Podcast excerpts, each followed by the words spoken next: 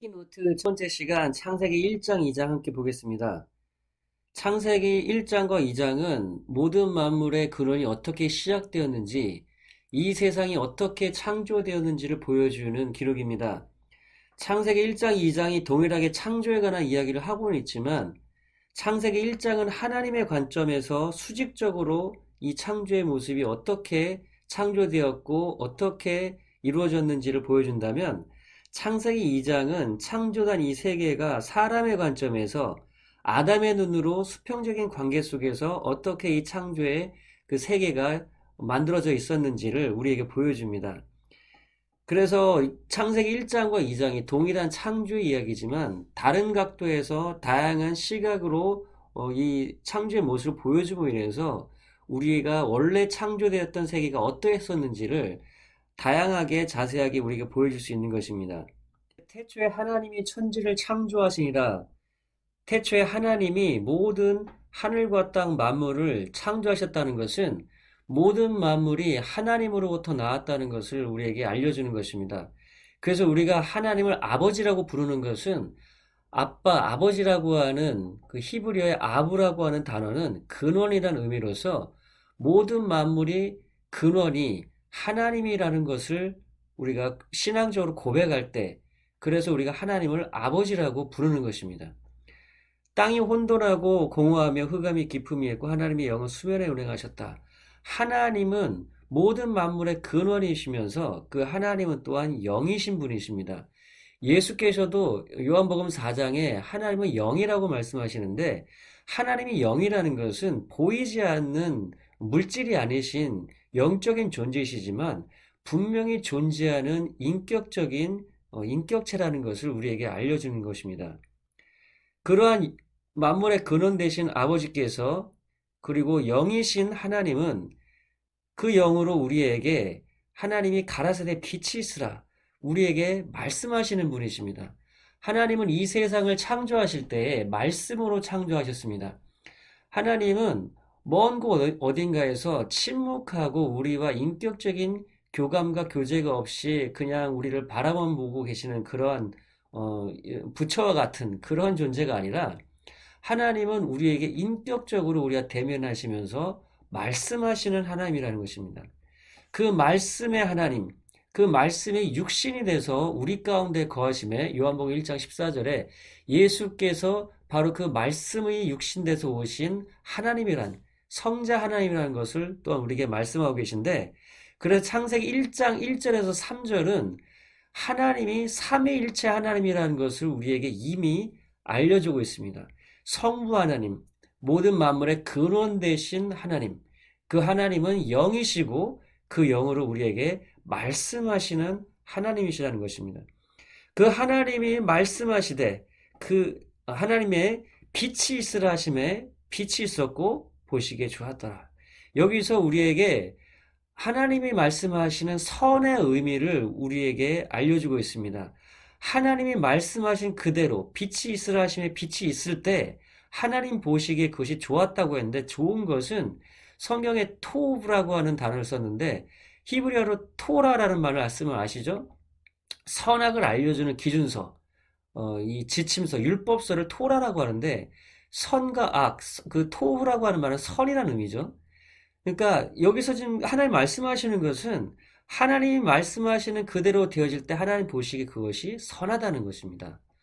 우리가 사람이 보기에 좋은 것, 사람이 보기에 선한 것이 선악의 기준이 아니라 하나님의 말씀대로 되어지는 것, 하나님의 말씀의 기준이 돼서 그 말씀대로 이루어질 때 하나님은 그것을 선이라고 하고 아무리 인간이 보기에 좋다 할지라도 하나님의 말씀과 반대되는 것, 하나님 말씀이 이루어지는 것과 상관없는 것은 하나님 보시기에 악하다는 것입니다.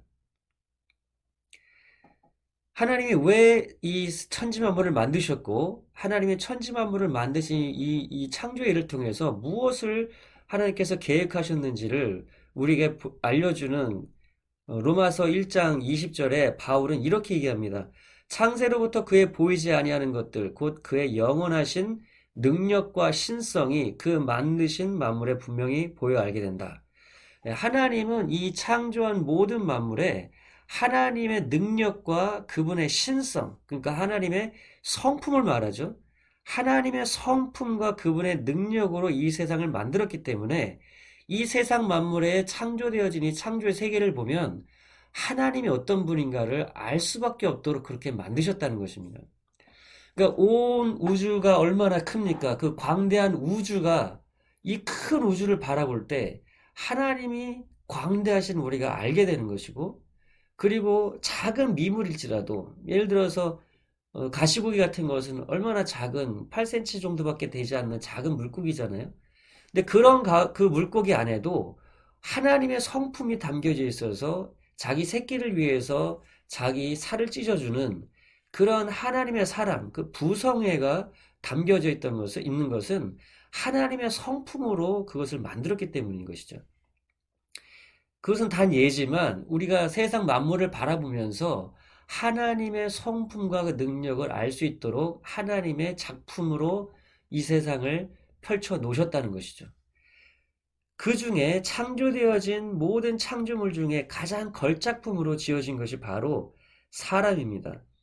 여섯째 날에 하나님이 자기 형상 곧 하나님의 형상대로 사람을 창조하시되 남자와 여자를 창조하셨다. 그러니까 사람은 남자와 여자 한 성으로 만든 것이 아니라 남자는 남자대로 여자는 여자대로 남성과 여성의 그 특성 안에 하나님의 남성 하나님의 성품을 남성성 안에 그리고 여성성 안에 하나님의 특성 성품을 불어넣어서 하나님의 형상대로 하나님은 육체적인 어떤 보여지는 물질 형상이 없으시기 때문에 여기서 말하는 형상은 하나님의 성품을 말하죠.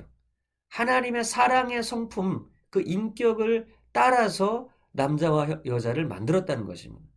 그리고 그 성품을 따라서 생육, 번성, 충만, 정복해서 모든 생물을 다스리도록 만든 것이 바로 사람이고 그것이 사람의 예, 본분인 거죠. 사람의 아이덴티티인 것입니다. 사람은 이 세상에 지배를 받거나 이 세상에 먹고 살기 위해서 어, 종살이하는 존재가 아니라 이 세상을 하나님의 성품으로 다스리도록 하나님은 그렇게 만드셨다는 거예요. 그것이 하나님의 성품입니다. 하나님의 어, 다스리는 존재, 통치자로서의 그 특성을 사람에게 그대로 불어 넣으셔서, 넣으셔서 사람을 자기 형상대로 만들었다는 것입니다. 그리고 마지막 일곱째 날에 하나님은 지으시던 모든 것을 마치시고 안식하시는데 여기서 하나님은 복과 거룩과 안식의 개념을 우리에게 처음으로 알려주십니다. 이렇게 창세기에는 모든 것의 시작이 되는 그런 근원이 되는 그 개념들을 우리에게 모두 알려주고 계신데 예, 여기서 하나님이 말하는 복은 창세기 1장 26, 28절에 사람 만들 때 복을 주셔서 하나님의 성품으로 다스리게 하셨던 것처럼 복이라는 것은 하나님 자신이 임하는 것, 하나님의 특성과 성품이 우리를 통해서 임해서 그 하나님의 성품과 특성이 우리에게 나타낼 때 그것을 거룩하다고 하고 그렇게 복과 그 복의 결과로 우리가 거룩하게 될 때, 하나님의 성품과 특성이 나타나게 될 때, 우리는 비로소 안식하게 되는 것입니다.